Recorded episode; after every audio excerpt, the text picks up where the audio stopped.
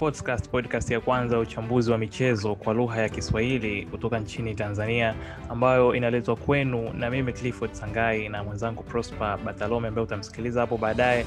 Lakini leo e, ikiwa ni episodi ya pili katika mwaka huu 2021 tunaye mgeni wa pili ambaye ni Barnabas Gwakisa. Barnabas yeye ni uh, ana ukurasa wa Instagram wa kuhusu Chelsea actually, kuhusu Chelsea unaofahamika kama Darajani 1905. Kadhalika pia eh, Barnabas Gwakisa anafahamika kama mwenyekiti wa mashabiki hai wa Chelsea. Kwa hiyo klabu ya Chelsea inamfahamu kama mwenyekiti wa mashabiki hapa nchini Tanzania ambaye tutamsikia tu hivi punde, lakini kabla hatujaendelea eh, na kusi kwanza uweze kutufuata katika mitandao yetu ya kijamii hususan Instagram na Twitter ambako tunatumia at kadhalika pia na Facebook, huko tunaposti vitu mbalimbali mbali. Pia unaweza kusikiliza episodi zetu za nyuma ambazo tuliongelea masuala mbalimbali ikiwemo katika ligi kuu bara hapa Tanzania, kadhalika na ligi kuu za Uingereza na, na nchini Hispania ambako tuliongelea mbinu au mabadiliko ambayo anafanya kocha wa Barcelona Ronald Koeman katika kikosi chake cha Barcelona. Barnabas, karibu katika Sportscast podcast. Asante sana na nashukuru kwa hapa. Mr. Darajani hapa. Mm, Mr. Darajani watu wanaweza kufahamu. Hata mwenyewe nilikuwa nakufahamu hivyo. Mr. Darajani mpaka Prosper okay, kuja kuniambiaga jina lako kwamba unaitwa Barnabas.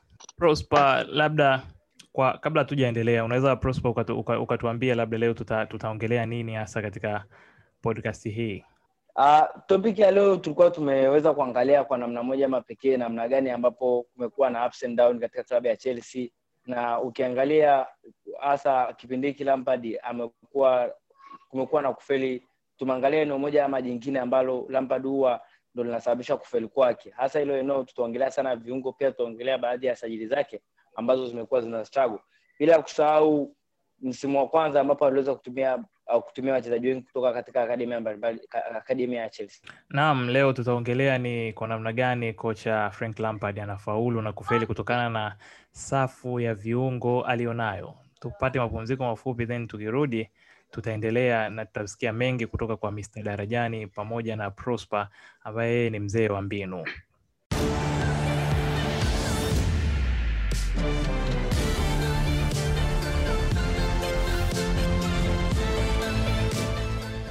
Basi tuanzie kwako tena Mr. Darajani, labda kwa swali tu la kuanza, labda ni unaweza ukasema ni kama swali la kizushi. Unadhani labda Chelsea ilifanya maamuzi sahihi kumchukua Frank Lampard ikiwa ni miezi tu kumi na tisa tangu eh, tangu achukue nafasi hiyo ya kuiongoza Chelsea? Uh, kwa upande wangu nafikiri ni kwamba ni ulikuwa ni uamuzi sahihi, alafu pia alikuwa ni, ndiye kocha kwamba ni sahihi kwamba ni kwa muda ule, kwa sababu timu kwamba nilikuwa nimetoka ni kufungiwa, so nilikuwa ni ngumu ni kumpata kocha ambaye kwamba ni anakuja kwamba ni kwenye timu kwamba nikiwa kwenye wakati mgumu, alafu pia Lampard kwamba amekuja pale pia ni kwa sababu ya ile ni nguvu yake kwamba ni ya motivation ani kwa kuwa kwamba ni amepita pale Chelsea, so ningekuwa ni rahisi kwamba ni kwa motivate kwamba ni wachezaji ambao kwamba ni angeweza kwamba ni kuwakuta pale na kuifanya timu kwamba niweze ni kusonga. So for me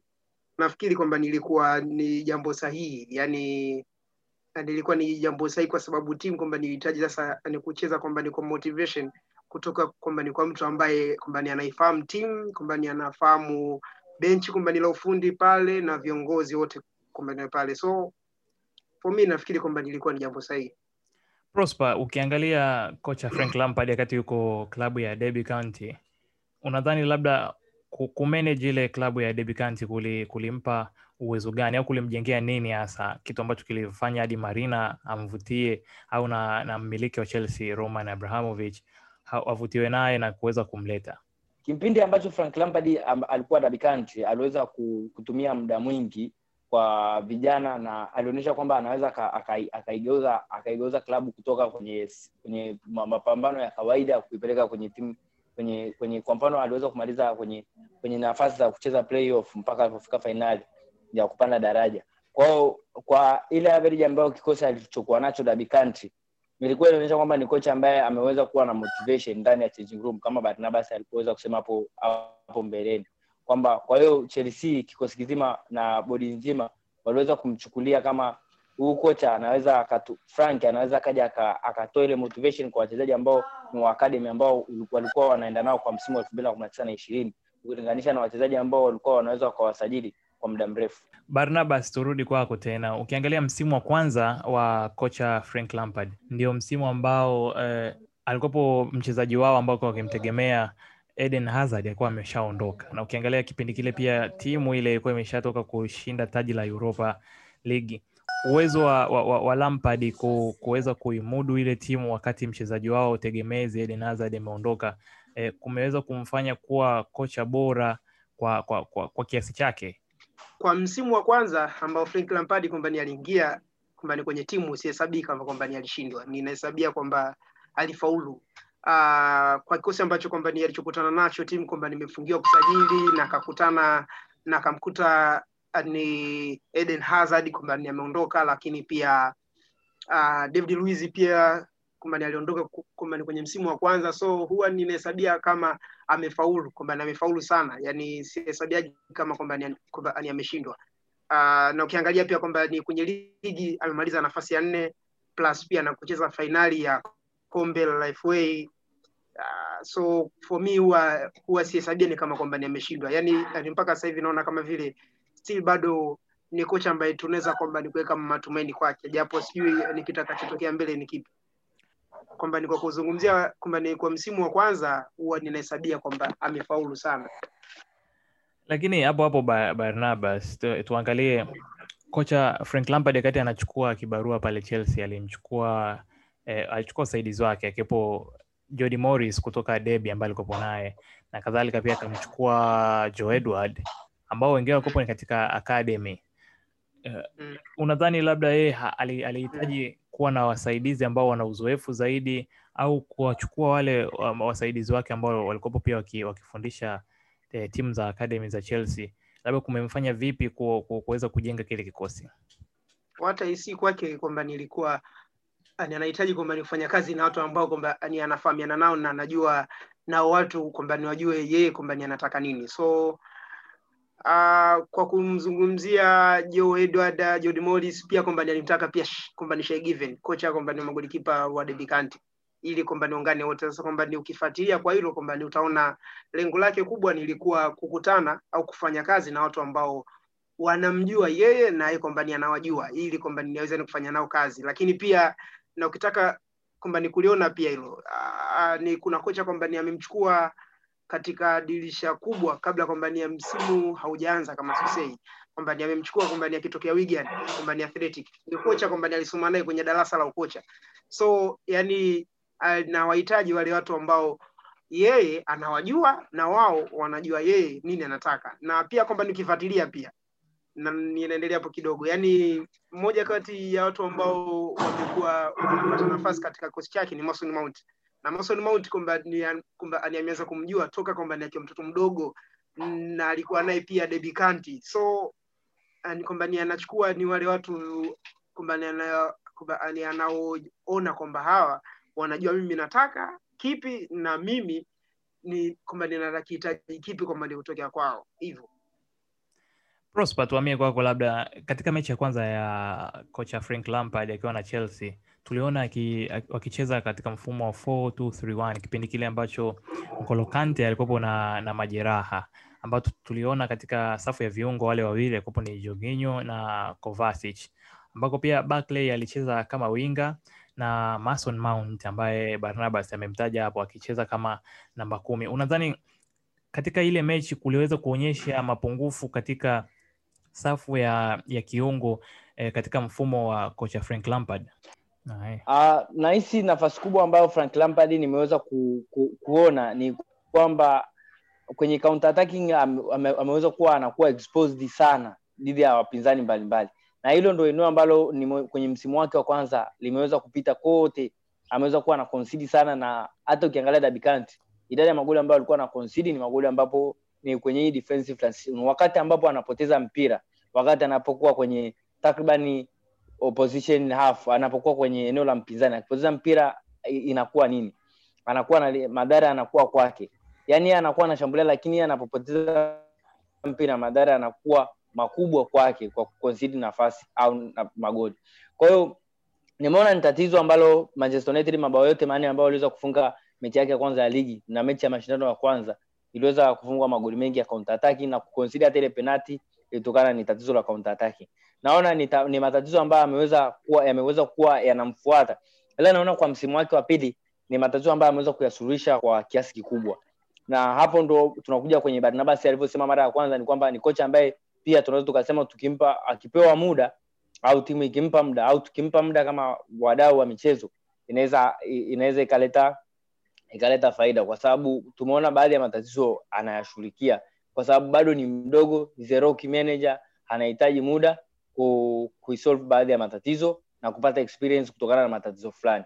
Kwao is not ajawa ile expert hajafikia kwenye ule expert. Ni tofauti kocha kocha mpya na hata kama umeweza kushare changing room na managers tofauti ni tofauti sana na ushakuwa kwenye benchi na unajua hiki kitu kina kina kinachukua muda gani kuadresiwa barnabas eh, debi County ya wakati chini ya, ya kocha huyu frank lampard iliruhusu mabao kwenye counter attacking mabao mengi sana. Na katika msimu ule wa kwao mzima ambako aliongoza ali klabu hiyo iliruhusu mabao hamsini na nne katika mechi arobaini na sita nje ya playoff. Lakini pia alivyokuja chelsea eh, timu nayo katika msimu ule pale iliruhusu mabao hamsini na saba.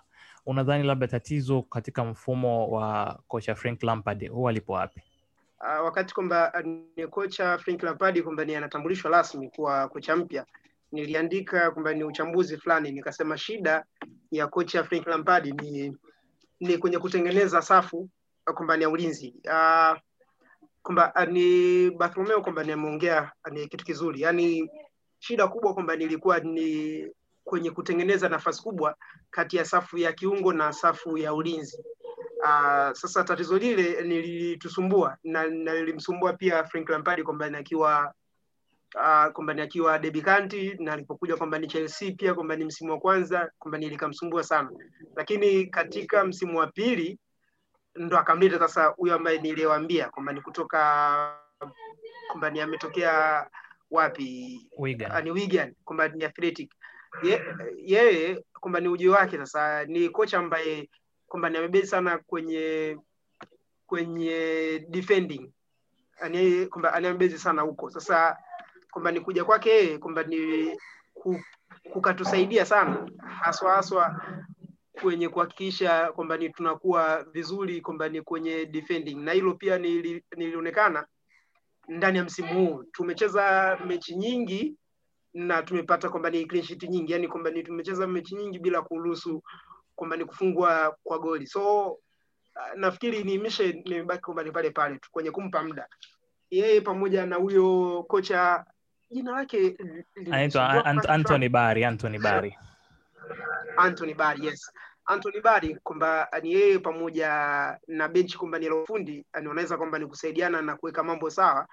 Uh, nafikiri yani ni swala la muda lakini sasa kwenye muda huo na hapo ndo kuna mashaka kwamba alisema Frank Lampard kabla ya msimu hujaanza kwamba alisema ni kweli tumefanya kwamba ni usajili mkubwa ni kweli tumetumia pesa nyingi kwenye kusajili lakini hii kwamba nisiwe sababu ya kutegemea mafanikio kwa haraka tunahitaji muda hivyo Prosper, labda nadhani wewe pia ukimfuatilia Anthony Bari eh, tangu yuko Wigan na mpaka amekuja sasa hivi na, na hana hana muda mrefu katika katika hii kazi yake. Ukiangalia kwa msimu huu tangu ametua Chelsea, tumeona kuna mabadiliko mengi sana. Tumeona pia Chelsea eh, nadhani imeruhusu kama si magoli mawili ni goli moja kutokana na cross eh, ukiangalia labda ni ilikuwa ni mechi ya, ya Arsenal kama sijakosea ambayo iliruhusu pia kwa, kwa, kwa cross na, na Man nadhani goli la la yule kinda wao Man. Tuki, tukiangalia vizuri, unadhani labda Anthony Bari ameweza kubadilisha nini hasa kimbinu katika safu ya ulinzi ya Chelsea? Na hisi ni pia atu, tu, tunaweza tukasema kwamba ni namna gani ambapo wanaweza wakadefend hasa kwenye set pieces, yaani kwamba ukishaweza kwamba naweza nikawarudisha nyuma kidogo, wakati Frank Lampard msimu uliopita. Alikuwa ana defend kwanza kona zake cross, kila kitu alikuwa ana defend zone na alivyokuwa ana defend kwenye analinda ana, ana kwenye zone marking alikuwa ana concede cross magoli mengi kutokana na na kipindi nakumbuka mechi ya bale baada ya mechi aliulizwa je umebadilisha baada ya mbinu za kudefend kwenye kona? Akasema ya nimebidi nimbadilishe kutokana na kwamba zono ilikuwa ina, inasumbua na zono faida yake ilikuwa ni kwamba hauhitaji wachezaji ambao wana nguvu sana. Unahitaji wachezaji ambao wana wanaweza tu wakakaba baadhi ya maeneo wakawablock wachezaji wengi ila hilo eneo ameweza kulishughulikia kwa muda na limeweza kusolvika. Na msimu uliopita akawa na mix kati ya zono na manmaki na msimu huu pia ukija kuangalia baada ya Anthony Barry pia kuja wameweza kuwa wakidefend kwenye kona zao. Ni kwenye six yards wa defend zonali kwenye huku kwenye box kubwa hiki kidogo wa wa defend kwa kwa manmaki kwa watu wale wachezaji. Kwa mfano zamani ulikuwa unakuta zonally central ana defend mchezaji mfupi zaidi Chelsea. Na mchezaji mrefu zaidi ana kwenye far post na back post. Far post na first post na second post. Yani post ya kwanza na post ya pili. Kwa hiyo ilikuwa pia ni shida. Ila lakini kwa sasa hivi naona kama kuna organization na pia namna gani ya ku ya ku, ya kuanza kublock gross kabla haijaanza kuwekwa na namna gani ya ku, ya, ya kuziclear kuzisafisha. Na pia hiyo na kutokana na mchango pia wa wachezaji kuanza kuelewa haraka haraka namna gani ambapo namna gani ya kuattack the first ball na isianguke sehemu ambapo itaconcede itaconcede second ball ambayo itakuja italeta madhara zaidi hasa kuokoa kabisa kutoka nje ya, ya ile eneo la boksi labda turudi kwako barnabas ukiangalia eh, katika ukurasa wako wa darajani elfu moja tisini na tano kulikuwapo na, na na, na ubishi kati ya kante nafasi yake ambayo anapaswa kucheza. Watu wengi ambao walikuwa wanasema kwamba kante yeye ni mzuri sana akicheza kama double pivot. Kama tulivyoona alivyokuwa Leicester alikuwepo yeye na Drinkwater pembeni na hata alipokuja Chelsea alikuwepo yeye na Matic. Unaona kwamba kuna mtu yupo yeye ni wa, ni wa kukaba afu yeye anakuwa anaenda ku, ku, kuwin mipira. Na sasa hivi tumeona eh, kuanzia mechi ya, ya, ya Burnley ya Burnley kama si ya Sheffield msimu huu hapa kocha Frank Lampard ameanza kumtumia sasa kuwa kama kiungo tu wa kati pale katika mfumo wake 433 akiwa na namba nane wawili either Mason Mount na Kovacic au na Kai Havertz.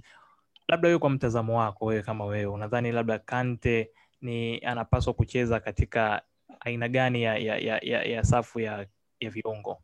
Kuhusu swala la Kante kucheza kama center midfielder au defensive midfielder Ah, ninategemea na nina mahitaji ya kocha. Ya, mara zote huwa ninaamini kocha ndiye kwamba ni yeye kwamba ni anaamua mchezaji kwamba ni acheze vipi na sio kwamba ni mchezaji kuamua kwamba kwamba ni kumwamulisha kocha kwamba ninatakiwa anie kucheza vipi. Sasa kwa hiyo katika swala la nafasi sahihi ya Kante, Kante kwamba mwanzoni, yani nafasi yake ya kihalisia alikuwa kwamba anacheza center midfielders, lakini center midfielders yeye kwamba anatimiza sana majukumu ya kwenye defending kwamba kwamba ni kwenye kukaba na kuzuia zaidi kwamba ni ana ubora huo toka kwamba ni akiwa kwamba ni mtoto mdogo yani kwamba ni ana nguvu sana kwenye kudefend. Sasa tofauti ya ya N'Golo wa Antonio Conte na N'Golo wa wa wa Maurizio Sarri pamoja na Frank Lampard uh, N'Golo Kante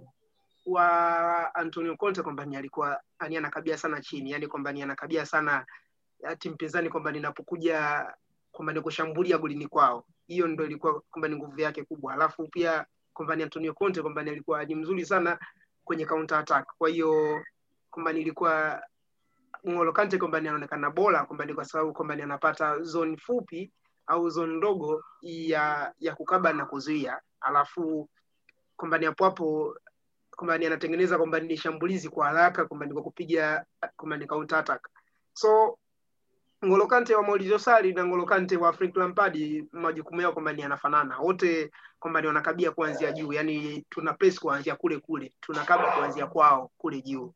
Kwa sasa hiyo kwamba nimemfanya sasa yeye kwamba ni kutimiza majukumu zaidi kwamba ni akiwa juu kule kwao yani kwamba ni kwa timu pinzani. Sasa sina wasiwasi kwamba nikuwa nafasi kwamba ni anayocheza kwa sababu kocha ndo anayetakiwa kumfanya mchezaji aingie kwenye mfumo wake na sio mchezaji kwamba ni kumlazimisha kocha kwamba ni kwamba ni kwenye nafasi tofauti nafikiri yani shida ni ya watu ni ile kwamba ni ni kufanya kila mtu kutazama kwamba ni mpira katika kwamba ni ulimwengu mdogo. Naona hiyo ndio shida kwamba ni watu wengi, alafu wakati soka ni sayansi ambayo nafikiri ni sayansi kubwa kwelikweli. yani tukitambua majukumu ya kocha ni nini, nafikiri ni taratibu kwamba ni mambo mengi sana. Yaani kocha kwamba yeye kwamba ni ana uhuru wa kumpanga mchezaji na nafasi yoyote kwamba ni anapo kwamba ni anapoona yeye kwamba ninafaa. Yaani uh, ni kwa mfano mwingine Kutuzuma kwamba ni anacheza sana kama kwamba ni center back, lakini tusisahau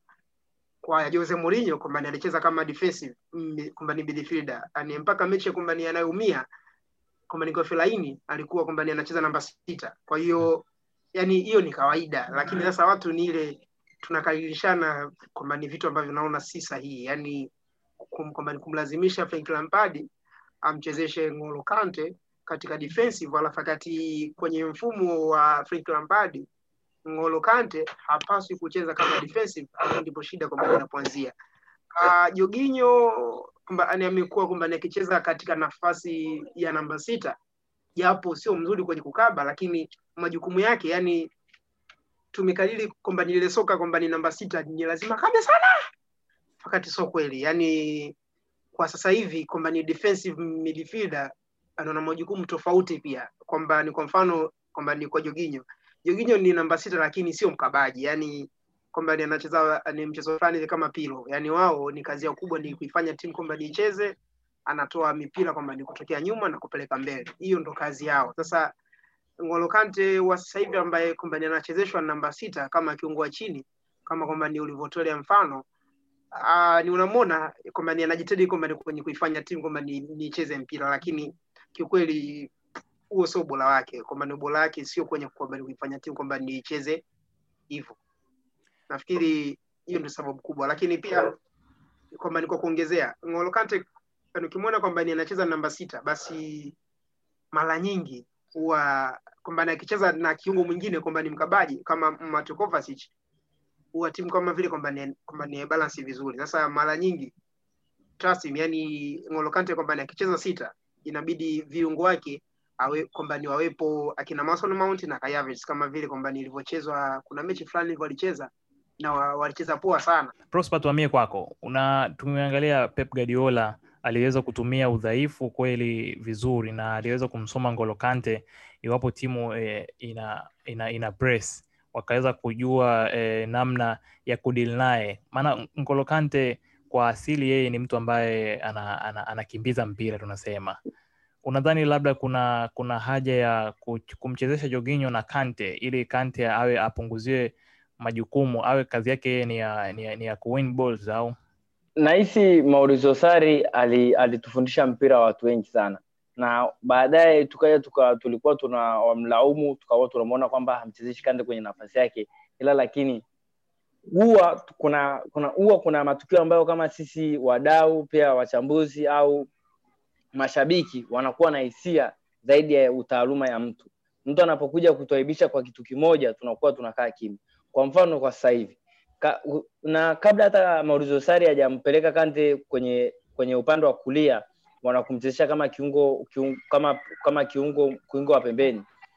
Steven Woshi wakati Leicester City wanashinda ubingwa, watu walikuwa wana, waliulizwa walimuuliza Kante anacheza nafasi ngapi? Steven Woshi akasema mnakuwa mnasema kwamba Manchester City vilabu vingine wanacheza viungo watatu watatu, ila sisi pia tuna viungo watatu, wakati in real sense Leicester walikuwa wanacheza na viungo wawili, walikuwa wanacheza na Di- Dan Dinkota na N'Golo Conte, lakini baadaye akaja akasema Conte nafasi anayocheza ni pembeni mwa left na anacheza na kulia na kushoto. Kazi yake kubwa ilikuwa ni kwenda kwenda mbele na kukaba mipira, yaani yeye awezi akatulia akakaa sehemu moja aka aka, aka akatulia akafanya kitu. Kwa hiyo kutokana na hii segment ambayo Steven Walsh aliweza kusema imekuja kuriviwa kwenye kipindi cha Maurizio Sarri ambapo aliweza kusema Jorginho ndo anabidi acheze central holding midfielder, sio Kante. Ila watu wakalalamika lalamika, Kante akawa anasaidia sana kwenye kupresi kupresi timu juu, kukaba juu, akajikuta kwenye maeneo ya kushambulia na kufunga baadhi ya magoli kwenye msimu ule wa Maurizio Sarri. Ila lakini tunakuja kwenye Frank Lampard. Frank Lampard amekuja amekaa na kosi msimu wa kwanza, akaona Kante hawezi kufanya kazi kwenye holding midfielder, akaanza kumshift kumpeleka kumpeleka eneo la, la, la pembeni mwenye kwa, kwa viungo watatu, akamchezesha Jorginho pale katikati. Watu wakasema mbona naye huyu ameshift, ila si Kante hawezi akatulia sehemu. Ni mchezaji ambaye kama Barnabas aliweza alivyoweza kusema, ni mchezaji ambaye akiona mpira anaufuata, hawezi kutulia akaona. Na kitu ambacho Manchester City alichokifanya ni kum, running, yani kufanya running ndani ya uwanja ambapo Kante alivyokuwa akimwona Rodri ameshika mpira inamaanisha Gundogan alikuwa ana- anajiondoa mwenyewe kwenye ile double pivot ya Manchester City anasogea mbele yake. Kwa hiyo naye unakuta tena De Bruyne naye alikuwa ame drop deep kama na force number 9. Kwa hiyo kulikuwa na kila eneo ambalo Kante alikuwa anafanya eneo ambalo lipo alikuwa ni tayari ashakuwa out position, labda unakuta 2v1 3v1 kwake. Kwa nini wamemwisolate? Kwa sababu ukiangalia pia aliyekuwa ameanza Mateo Kovacic na na Mason Mount nao walikuwa hawajui namna gani ya kuenda ile situation, kitu ambacho ni tofauti sana na kitu ambacho Frank Lampard anabidi akisuluhishe kwa siku chache. Kwa hiyo pia wanamhusisha kama wanamtaka Declan Rice au wanamtaka mchezaji mwingine kwa ajili ya ile holding midfielder. Kante sio holding midfielder, na hiyo inabidi iadresiwe kwamba Kante kazi yake ni kuja ku, ni kufanya nakumbuka waitaliano siku nakumbuka waitaliano wanaitaga me, meaza kama ni meaza Eh, yani kiungo ambaye ni mkabaji anasaidia up and down. Kama Genaro Gattuso alivyokuwa ana, anafanya kwa alivyokuwa anafanya kwa kwa Andre Andre Pirlo. Andre Pirlo alikuwa anachezesha anafanya uchezeshaji. Yeye anakuwa kazi yake ni kwa ajili ya kukanae karibu. Kwa mfano kama mipira ikipotea au ikitokea kumprotect. Na ndo kitu ambacho labda kama Kante alivyokuwa anacheza na Jorginho msimu wa Sarri. Kante alikuwa na performance ila lakini kwa sababu matukio ya Chelsea alikuwa ni ya kupanda na kushuka ila lakini ulikuwa ni msimu ambao ulikuwa msimu wa mafanikio ila lakini malalamiko bado yalikuwa ni makubwa kwa sababu walikuwa wajazoea kwa mchezaji wao bora wa wa, wa kutoa ubingwa na wa misimu miwili mfululizo ku, ku, kuchezeshwa eneo ambalo sio. Ila lakini kiakili kwamba Kante Conte kipindi kile msimu wake msimu yake miwili pale Chelsea aliweza kuficha kuficha nafasi ya Kante kwa sababu alikuwa anatumia viungo wawili na walikuwa wanakaa karibu na Kante alikuwa yupo kama kwenye wa kwenda kukaba mpira sehemu yoyote na ilikuwa ni kama defending team muda wote. Ila kwenye position team Kante hawezi kucheza kwenye holding midfielder. Ni vitu viwili tofauti. Kante misimu mitatu ya nyuma alikuwa anacheza kwenye defending team.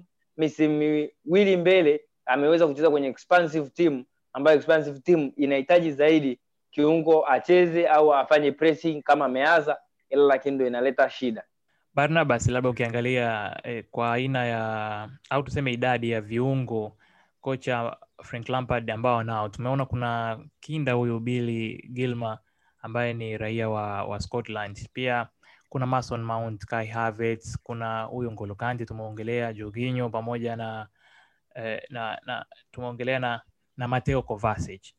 Labda unadhani labda kuwepo na aina hii mbalimbali ya viungo katika timu yake labda kunaweza kuna, kuna, kunampa ugumu wa kuweza kufanya selection? Maana tumeona pale katika safu ya kiungo amekuwa akiibadilisha kila siku ili kutafuta balance. Unadhani labda kutokana na na aina ya viungo ambao anao wanampa headache ya kufanya selection? Uh, swali zuri, lakini pia kabla sijalijibu kwamba nilo swali nilitaka niongezee hapo kwa Bartolomeo hapo. Ah, hapo kwenye ishu ya Gennaro Gattuso na na Pirlo. Uh, nakumbuka tunacheza na Tottenham msimu wa Maurizio Sarri. Uh, ni ile mechi ambayo Sony ah, kwamba ni anampita Jorginho na David Luiz mm-hmm. kwamba anaenda kufunga goli. Baada ya mechi Maurizio Sarri kwamba ni akaulizwa lawama zake zote kwamba ni alizipeleka kwa N'Golo Kante. Umeshaona? Na mimi hilo- jambo nimekuwa nikielesha sana watu, yaani Jorginho hayupo pale ili kukaba, yani sio mkabaji ni Jorginho, yani ni mbovu na kwenye mkaba. Sasa na Pirlo tu, yaani ni wote sio wakabaji, lakini aliyekuwa anapaswa kutimiza majukumu ya ukabaji alikuwa ni N'Golo Kante, na Maurizio Sarri kwamba alichokisema siku ile kwamba alisema Kante haikupaswa kwenda kutimiza majukumu mengine. Kilichotakiwa Kante kucheza karibu na Jorginho ili muda wa kudefend awepo Kante, muda kwamba ni wa kuwataka kwamba ni awepo nani, awepo Jorginho. Nafikiri hapo kwamba nimeongezea. So back to the point, uh, uh, back to the swali eh? Uh, Mm. nimeniuliza kuhusu kwamba ni viungo wengi mm. viungo wengi ni jambo zuri ni jambo zuri kuwa na kuwa na timu pana yani kuwa na timu ambayo kwamba inakuofa wewe sasa kwamba kama kocha kuangalia yupi kwamba anafaa kucheza na yupi kwamba ni akae bench kwa mechi hii kwangu mimi sioni kama linampa tabu kiukweli kwa sababu jinsi nitakavyopigana na juma ni tofauti na nitakavyopigana na hamisi ni tofauti na nitakavyopigana na selemani na ni tofauti nitakavyopigana na paulo tofauti nitakavyopigana na pasco. Nikimaanisha vipi? Jinsi nitakavyocheza na manchester ni tofauti na nitakavyocheza na arsenal tofauti nitakavyocheza na barcelona tofauti nitakavyocheza na bayern munich. Nitakuja na tactics tofauti na strategy tofauti. Kwa hiyo kuwa na viungo wengi yani nikiona kwamba ni kwa mfano mechi hii ninahitaji kwamba ni kuataki sana. Nitawapanga Mason Mount pamoja na Kai pamoja na N'Golo Kante kwa mfano. Alafu nikiona mechi hii bana nitakuwa ninashambulia ile kwamba ni counter attack labda. Ninaweza kwamba nikampanga hapo Mason Mount labda nikampanga na N'Golo Kante labda nikampanga na Mateo Kovacic. Au nikisema tena yani kuwa na viungo wengi kwamba ni vinamuofa kocha sasa nafasi kwamba ni ya yani kuwa na kwamba ni option kubwa katika kupanga kikosi. Kwa hiyo for me yani sioni kama kuna tatizo na sioni kama linamsumbua. Yani kubadilisha badilisha huko eh, trust me msimu wa sali sali alikuwa habadilishi na yeye lakini watu kwamba ni wakawa kwamba ni wanalalamika kwamba ana plan b. Si wanasema sabu ni ile ile tu anatoka Mateo Kovacic anaingia Ross Barkley. Kwa hiyo yani sidhani kama kwamba ni kuna jambo ambalo litakuja lisilokuwa na maswali. Yani maswali yataendelea kuwepo hata kama kila siku akiwa kwamba anachezesha kikosi kile kile. Still bado kutakuwa uh, kwamba nina maswali lakini kwa mtazamo wangu mimi na kwa jambo ambalo mimi ninaloliona kama sahihi ni vizuri kuwa na kikosi kipana. Ili hata kama siku kwamba ni akiumia Jorginho tunajua yupo kwamba ni Bill kwamba ni atacheza. Siku eh, kwamba ni akiumia Havertz tunajua yupo kwamba ni Mason Mount kwamba ni- atacheza. So for, for, for me naona ni sahihi yani sioni kama kwamba ninampa ugumu. Ni sisi tu kwamba tunajipa ni ugumu mashabiki kwa sababu tunaona matokeo hayapo sawa kwa sasa hivi. Lakini uh, nikukumbushe tu wakati tunashinda mechi kumi na moja mfululizo hakuna mtu kwamba ni aliyekuwa ani anauji yote hayo. Yani ni swala kwamba ni la matokeo na tunajisahau kwamba chelsea sio peke yake eh, kwamba inayoingia uwanjani ili kwamba nikapate ushindi. Na ili timu pinzani nayo pia inaingia kwamba ni kuja kusaka ushindi. Sawa kwa hiyo tusijisahau kwamba ni tukasema ah, chelsea ni ya kushinda tukasema kwamba ni tumesajili sana. Of course yani tulihitaji ile kwamba ni improvement lakini nafikiri hata Roma haijajengwa kwa siku moja, nilihitaji process process, na ugumu huu ah, nili, niliona kwamba ni comment kwamba ni jamaa mmoja hivi ya shabiki mmoja kwenye peji yangu kwamba ni aliandika aliyetuharibu ni Abramovich, yani kwamba ni alishatuzoesha bana kocha yani asipotupa kwamba ni mafanikio ni wa kutimuliwa. Sasa tunatakiwa sasa kwamba ni tuingie na tuambie kwamba ni kwenye dunia nyingine kwamba tunatakiwa kumbe na kusubiri pia, yani uvumilivu pia ni muhimu. Naona ni swala la muda tu. Prosper, labda kwa, kwa idadi hiyo hiyo ya, ya viungo wa Chelsea, wewe najua umekuwa ukifuatilia pia mbinu na umekuwa ukifuatilia data mbalimbali kuhusu namna Chelsea wanavyo wanavyofanya pressing. Unadhani labda kuna tatizo gani ambalo linaletwa na viungo wa Chelsea hususan wakicheza na hizi timu kubwa, ukiangalia kama Manchester City au hata Liverpool? Tumeona pia kuna tatizo katika mechi ya, ya, ya, ya Everton ile ambayo Chelsea ilipoteza kwa goli moja kuna tatizo gani iwapo viungo wa Chelsea wakiwa wanafanya pressing? Uh, kwanza Frank Lampard pressing yake imekuwa sana ni kama unorganizing pressing. Kwa mfano nakumbuka kuna kuna arrangement, sometimes kunakuwa hamna arrangement, unakuta timu ipo tu open eneo la katikati Ta, u, alafu ukiangalizia kwa mfano kuna baadhi ya namba ambazo nimeweza kuziangalia ukiangalia tackles ambazo Chelsea ameweza kupiga kwenye kwenye eneo la attacking third, yani eneo la, la mshambuliaji eneo la, la, la tatu final third, ameweza kupiga tackling thelathini na moja tu pekee ambazo ni za chini chini sana, sio ambazo nyingi. Hata ukiangalia namba ya pressure, lakini ukiangalia namba ya pressure ambayo ameweza ku, namba of pressure ambayo ameweza ku, kuipa timu kwenye timu pinzani kwenye eneo la la kwao la kuanza mashambulizi yuko top 5 kwamba tunaona kwamba Frank Lampard anataka kufanya labda high pressing sana. Kwa mfano unaingia kwenye top 5, je, pressing yako inakuwa organizing? Kwa mfano pressing sio issue tu ya ya time, kwa sababu pressing isipokuwa organized yani ni kitu ambacho hakina mantiki au hakina maana kwa sababu bila kufanya pressing ya organizing kwamba kwamba sasa hivi nataka tukianza kupresi nataka ma backs zangu wasogee mbele wacheze highline wa, nani viungo wangu labda viungo wawili wajumuike kwenye press kiungo mmoja abaki fullback wangu mmoja wasogee pia wa block chance. Licha hizi namba zote kumfavor ila lakini namba ya turnovers ambazo anazishinda au namba ambazo za za namba ambazo zinaweza zikamfavor kwa kwa ajili ya action anaweza kawa ameenda kupress ukakuta kande naye ameenda. Wana, wana keeping low balls yani wana, wana, wana push mipira mikubwa juu. Kwa mfano naweza nikakukumbusha kwenye fainali ya kwenye fainali dhidi ya Arsenal ambapo kuna kwa mfano David Luiz alikuwa ana, wana, wanawakaribisha Chelsea wanawapresi wanalob mipira juu kwa Aubameyang kukimbiza. Na imekuwa ni shida hiyo kubwa sana kwa Chelsea kwamba je hii pressing yao wanaotaka hii pressure ambayo mnaitia kwenye kwenye defensive kwenye mpi, eneo la mpinzani je ina maana gani? Na labda niweze kuelezea kiundani kwa mfano.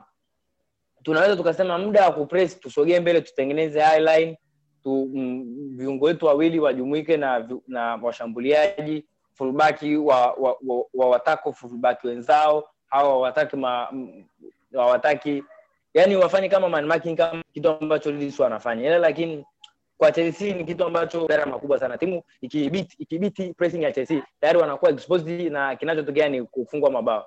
Kwa mfano nakumbuka baadhi ya mabao mengi ambayo wameweza kufungwa pia msimu msimu uliopita kwenye counter attacking. Pia ilitokana na pressing issue. Kwa wanapanda juu timu ina ina ikibiti ile press ya Chelsea tayari inakuwa easy kwa ajili ya ya ya, ya, ya kuingiza mpira wavuni Barnabas, turudi tena turudi tena kwako. Unadhani labda kuna haja ya kumchukua kiungo Declan Rice kuongeza nguvu katika safu ya kiungo pale Chelsea? Mm, kuhusu Declan Rice si bado mimi nitarudi kule kule tu.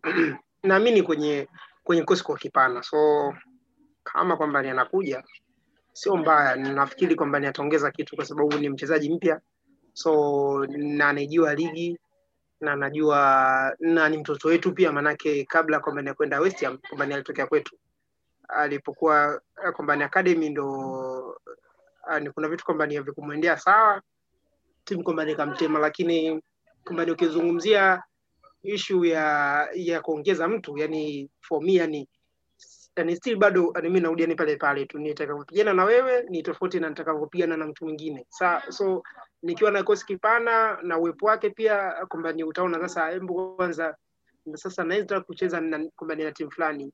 Uh, ili kuweza kwamba ni kuendana nayo nitatakiwa kuwa na, na kiungo fulani. Na kiungo labda kwamba ana sifa ambazo zinashabiana na Declan Rice. Kwa hiyo uh, ni kwamba ni itatuofa na itafanya tucheze sawasawa na vile ambavyo kumbadi tunataka na kocha kumbani anata anatazamia. Kwa hiyo sina kipingamizi.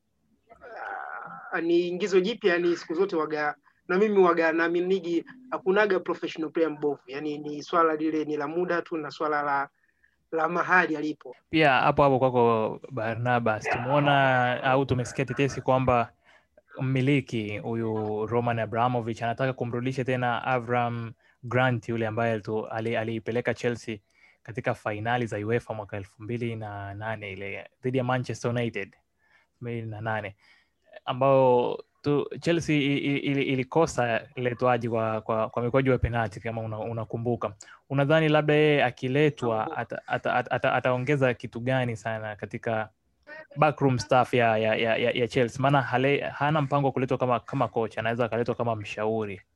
Unadhani ataongeza kitu gani kipya katika hichi kikosi ambacho kina vijana wengi na wenye vipaji? Avram ni kocha mkubwa na amefundisha timu nyingi anafahamiana na bosi na yeye pia kwamba niweze kusema kwamba kwamba nina uhusiano mkubwa na klabu maanake kwamba ni amekuwa Chelsea kwa muda mrefu. Kwa hiyo nafikiri kuna kitu kwamba ni kitaongezeka. Prosper, turudi kwako. Tumeona pia kocha Frank Lampard akilaumiwa na huu mfumo wake ambao anaweka namba nane wawili katika 433. Tumeona kwamba timu ikitegemea sana krosi E, tumeona pia mfano klabu ya Manchester City katika misimu miwili iliyopita, ukitoa msimu huu, tuliona pia nao Pep Guardiola alitumia mfumo huu wa kuchezesha namba nane wawili, lakini kwa Chelsea hali ni tofauti kwamba wale eh, namba nane wake wawili wanapata tabu sana ku, kupita katikati. Tumeona timu inapiga cross na ukiangalia hata kwa takwimu Chelsea hupiga takriban cross kumi na sita kwa ni wastani tu kwa katika kila mechi. Unadhani labda kuna kuna tatizo gani sasa hasa katika ku, ku, kwa viungo walionao kuweza kupenyeza katikati na kuacha kutegemea tu cross hali inayowafanya kuwafanya Chelsea itabirike zaidi? Naweza nikaanza kuelezea kwanza huu mfumo kwa nini frank lampard alihamia kwenye 433 alivyo msimu, wake wa kwanza alikuwa anaenda kwenye 4231 na alikuwa anabadilisha tu endapo anakutana na mpinzani anakutana na mpinzani ambaye anajua naye anabadilisha mfumo. Kwa mfano msimu mmoja mzima amebadilisha mfumo amecheza mara moja tu bila mabeki wa wanne na hisi dhidi ya manchester united ambapo iliisha mechi ilikamilika kwa mabao sifuri kwa sifuri bila kufungana yani. Na alivyo ali kabla hajaenda kwenye 433 alikuwa ameenda kucheki takriban mechi nane kabla hajaenda kwenye 433 na nafikiri mechi ya Krasnodar ilikuwa ni mechi dhidi ya West Brom mechi ya pili ya mechi ya baada ya Liverpool mechi aliweza kudraw kwa mabao matatu kwa tatu. Ilipofika kipindi cha pili alivyoweza kumtoa makosa Alonso akamwingiza Cesar Azpilicueta na akabadilisha system ikawa imeenda kwenye 433 ambapo Kante ndo alikuwa holding midfielder. Ndo mechi yake ya kwanza nahisi Kante kucheza holding midfielder. Pembeni alicheza alicheza Mason Mount na Kai two number 8 na waliweza kupiga comeback away to Krasnodar ambapo Roman Abramovich aliangalia ile mechi aliweza kubadili pia kwenye second half alivyoona matokeo yalikuwa comfortable akaenda kwenye two na na na holding midfielder. Na iliweza kuleta impact ya kusukuma timu na akaona kama alivyoulizwa kwenye press conference baada ya ile mechi akasema nahisi ni kitu ambacho tutahitaji muda kukifanyia majaribio. Na aliweza kufanikiwa kwa sababu iliweza kutiki akafunga aka akabadilisha kwenye mechi dhidi ya Burnley akaenda kwenye 433 typical. Uh, ndo mechi yake kwanza aliweza kuanza na 433 na aliweza kufunga mabao ma, mabao matatu kama sijakosea dhidi ya Burnley hivyo aka, akaanza kwenda kwenye mechi nyingine kadiri anabadilisha anaenda na huu mfumo. Na kilichokuwa ambacho mimi naweza nikasema ni attacking move. Aliweza kufanya ni attacking move kwa ajili ya kushambulia. Hala, lakini kwenye defensive ndio tunakuja tunaanza kuona swala la Kante ambalo tumezungumza hapo nyuma kwa muda mrefu kweli kweli. Pia Barnabas aliweza kutoa maoni mengi akazungumzia mpaka kitu kama sare alichokiongea. Kwa hiyo alivyoweka hivi hii system alu, ilu, ni kwenye pepa nakumbuka kabla hata msimu ujaanza ukipitia peji nyingi za Chelsea mtandaoni ndo alikuwa anachora kikosi cha namna hii na it, it looks yani kama alichukua alipata ile idea labda kwenye social media. Sijui lakini ni ngumu sana kwa kocha kupata idea kwenye social media. Ila lakini ilikuwa ni idea ya social media wakati anasajiliwa na Werner anasajiliwa na hisi kwenye mechi ya Manchester City alifanya kitu kama hichi. Mtu ambaye alikosekana tu pale alikuwa ni alikuwa ni Havertz ndo akuwepo pale akacheza matokova with two eights. Na kilichotokea ni kwamba impact ya hii system ni kwamba wachezaji wanahitajika nahisi amesema siku za karibuni wachezaji wanahitajika kwenda ups and down ups and down ups and down. Na wanachezaji wanatakiwa watumie nguvu nyingi kuadapti kwa sababu ni mental ni kitu cha akili na kinahitaji nguvu kubwa kwa mfano Havertz bado hajakopi kwenye ligi na tunaweza tukaona pia Masolmonti ndio mchezaji ambaye ameweza kuwa flexible kwenye hii nafasi ambapo anaweza ambapo anakuwa hata akiwa itoa kwenye nafasi ambapo akiwa anaitwa kwenye cold ambapo amekuwa anaitwa kwenye cold. Na hisi pia ameweza kusema kwamba ana hawa Masolmonti na Kayaves wanaweza wakawa kwenye ile orthodox 10 muda mwingine wakiwa kwenye kwenye huu mfumo. Kwa hiyo ndo pia inamsaidia kumpa impact kubwa ya kuwa na wachezaji ambao wanaweza wakapatikana muda wowote kwenye eneo ambalo linaweza likawa la hatari sana na likawa na impact kubwa ukilinganisha na ukilinganisha na nikicheza labda na single na, na single na single na single ten. Lakini mimi kwangu kama mimi nahisi ni mfumo ambao kwa wachezaji ambao walikuwa nao ambao bado hawajazoea ligi kwa sababu you have ana wachezaji wengi ambao ni 2021 22 2021 22 na pia tukija kwenye swala la growth unaweza ukaona pia ni, ni, ni kutokana na hii system kwamba mchezaji wana, wana, wanataka ku overload eneo moja yani wachezaji wengi wawe eneo moja alafu then wana, wana loop up the gross na wachezaji wana deliver. Sasa muda mwingine napokuja maswali umemweka timuena namba tisa kwa ajili ya gross je timuena ataenda hapo kwenye gross je mason mount ataenda hapo kwenye box? Atafanya movement mpaka kwenye box je Kai atafanya movement mpaka kwenye box. Na kumbuka kwenye mechi ya FD ama Kombe aliweza kupiga kupiga header kwenye aliweza kufanya hiyo movement mpaka kwenye box. Lakini mimi kwangu kama mimi ukiangalia timu kama Liverpool Wijnaldum ambapo anakuwa anafanya ile late movement kwenye box. Ukiangalia hata kipindi David Silva alikuwa anafanya late movement kwenye box.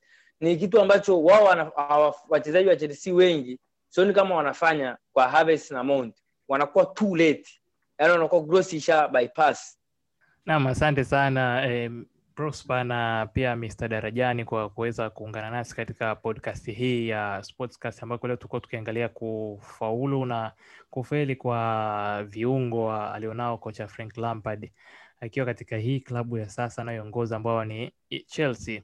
Kwako msikilizaji tu pia unaweza uka, ukasikiliza baadhi ya episode nyingine ambazo tuliongelea masuala mbalimbali ikiwemo mipango ya kocha Cedric Kaze na tatizo la waamuzi kadhalika pia tuliongelea eh, kuhusu aliyekuwa kocha wa Simba Sven, mfumo wake eh, namna viungo walivyokuwa wana- wana- wanabeba sana eh, timu nzima ya, ya, ya Simba katika enzi hizo akiwa anaiongoza klabu hiyo. Pia tuliongelea utofauti kati ya kocha Mikel Arteta na Pep Guardiola. Zote hizo nazo nafasi ya kuzisikiliza. Eh, Mr. Darajani, labda tu kwa kwa kuaga na neno la mwisho kwa kwa wasikilizaji wa Sportscast. kikubwa ni tulijue soka yani ni tutamani kwamba ni kulijua soka yani soka ni ni uwanja kwamba ni mpana kwelikweli yani soka ni sayansi moja ndefu sana soka sio jambo eh, kwamba ni la kushangilia kwamba ni magoli aliwahi kusema Johan Cruyff uh, kwa wastani mchezaji kwamba ana uwezo wa kugusa mpira uwanjani ndani ya dakika tatu yani katika dakika tisini kila mchezaji kwamba ni ana wastani wa kushika kwamba anakugusa mpira uwanjani kwa dakika hizo kwa dakika tatu. Ina maana dakika themanini na saba zote anacheza akiwa hana mpira. Kwa hiyo na mchezaji mzuri ni yule eh, kwamba anayecheza ndani ya dakika tatu hizo kwamba anazitumia kufanya jambo gani kubwa alafu ndani ya dakika themanini na saba anacheza vipi. Sasa wengi wetu naona tunaangalia zaidi ndani ya dakika tatu badala ya kwamba kuangalia zaidi ndani ya dakika themanini na saba uh, shabiki namba moja tanzania kwa sababu ndo ndo shabiki pia na mwenyekiti wa kwanza kuwa na Mm. mzigo bana kuwa na mzigo Mm. kwamba ni kutoka chelsea of course yeah zawadi kwamba ni kutoka chelsea and of course uh, ana ujumbe kutoka kwa mwenyekiti wa wa chelsea Bwana- mm. so ni chelsea kindakindaki of course Hongera sana. Na ni, ni hatua kubwa kusema kweli kuweza kutambulika na klabu. Nadhani si, si, si, sijachunguza bado kuhusu vilabu vingine navyo kama kuna kuna kuna kuna ambao waishia kupokea zawadi kama hiyo kutoka katika vilabu Haya. Na hiyo ni yes mm, ni kwamba limeandikwa official supporters club morogoro ni Mm. mwenyekiti wa, wa chama cha mashabiki wa chelsea tanzania so I'm proud to be a chelsea fan Ongera sana. Prosper, labda na kwa kumalizia ku- ku- tumeongelea masuala mengi ya, ya Chelsea na umegusia namba mbalimbali. Unadhani labda kuna kuna kuna haja ya, ku, ya kumbadilisha kocha au tuendelee na kocha Frank Lampard eh, tumuone tuendelee kumwona kocha Frank Lampard akiongoza Chelsea? mimi nahisi ni nimekuwa tabia kwamba ndo tupo hivyo kwamba tunatamani muda mwingine uh, kocha aondokila lakini kwa nini asipewe muda? Atapewa muda na nadhani kwamba sio rahisi kwa kocha kufukuzwa sasa hivi kwa sababu kuna baadhi ya vilabu ambavyo vimeonyesha kwamba ukiwa passion na manager ukiwa passion na manager anakulipa. Kwa mfano kama Southampton Sahat tunaongelea pia Arsenal dhidi ya Mikel Arteta alikuwa na tough running siku za karibuni. Pia tunaongelea pia Ole Gunnar Solskjaer alikuwa na tough running. Kwao the young managers wana room ya kujifunza sana. Kwao unabidi umpe muda ajifunze. Naam, asante sana, na kwa niaba ya wenzangu wote ambao nilikuwepo nao leo tukijadili masuala hayo kuhusu klabu ya Chelsea, mpaka hapo tumefikia mwisho wa episodi hii, na kusii tu uendelee kusubscribe katika platform ambayo unasikiliza podcast hii ili uweze kusikiliza episode nyingine zozote zitakazofuata. Mimi ni Clifford Sangai na hii ni Sportscast. Kwa heri.